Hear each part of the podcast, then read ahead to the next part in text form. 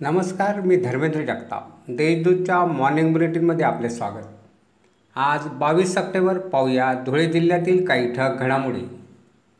साक्री तालुक्यातील कडरे शिवारातील जंगलात चाळीस वर्षीय महिलेचा खून करून तिच्या तेरा वर्षीय मुलाला ठार मारण्याचा प्रयत्न केला. महिलेला गळफास लावण्यात येऊन पुरावा नष्ट करण्याचा प्रयत्न झाला.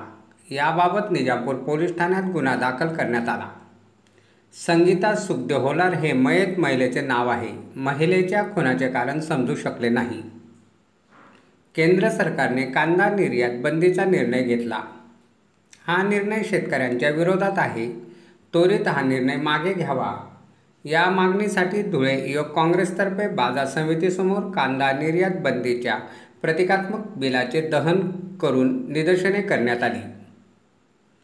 नरडणा वर्षी बेटावत मंडळात रविवारी रात्री वादळी वाऱ्यासह मुसळधार पाऊस झाला. पावसामुळे बाजरी कापूस मका ही पिके जमीनदोत झाली. यामुळे शेतकऱ्यांचे लाखो रुपयाचे नुकसान झाले आहे. नुकसानीचा पंचनामा करून शेतकऱ्यांना नुकसान भरपाई मिळावी अशी मागणी आमदार जयकुमार रावल यांनी केली आहे. पाण्याची इलेक्ट्रिक मोटार सुरू असताना विजेचा धक्का लागून तीस वर्षीय महिलेचा मृत्यू झाल्याची घटना साक्री तालुक्यातील छेडवेल येथे घडली. हर्षदा दादाजी देसले हे मयत महिलेचे नाव आहे. जिल्ह्यात कोरोनाची लक्षणे असलेल्या रुग्णांची संख्या वाढली आहे. सध्या उपचार घेत असलेल्या बासष्ट टक्के रुग्णांमध्ये कोरोनाची लक्षणे आढळून येत आहेत. एक हजार नव्वद रुग्ण सध्या उपचार घेत आहेत. त्यापैकी सहाशे पंच्याहत्तर रुग्णांमध्ये लक्षणे दिसत आहेत.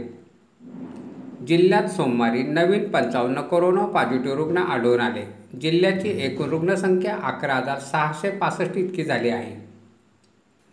कोरोना विषाणूचा प्रादुर्भाव रोखण्यासाठी राज्य शासनाने सुरू केलेल्या माझे कुटुंब माझी जबाबदारी या मोहिमेत आतापर्यंत जिल्ह्यात चार लाख सात हजार नागरिकांची आरोग्य तपासणी करण्यात आली. त्यापैकी एकशे पस्तीस जणांना उपचारासाठी दाखल करण्यात आले. अशा आहेत आजच्या ठक घडामोडी. सविस्तर बातम्यांसाठी वाचत राहा देशदूत आणि ताज्या बातम्यांसाठी भेट द्या W W W dot Deshdoot dot com या संकेतस्थळाला. धन्यवाद.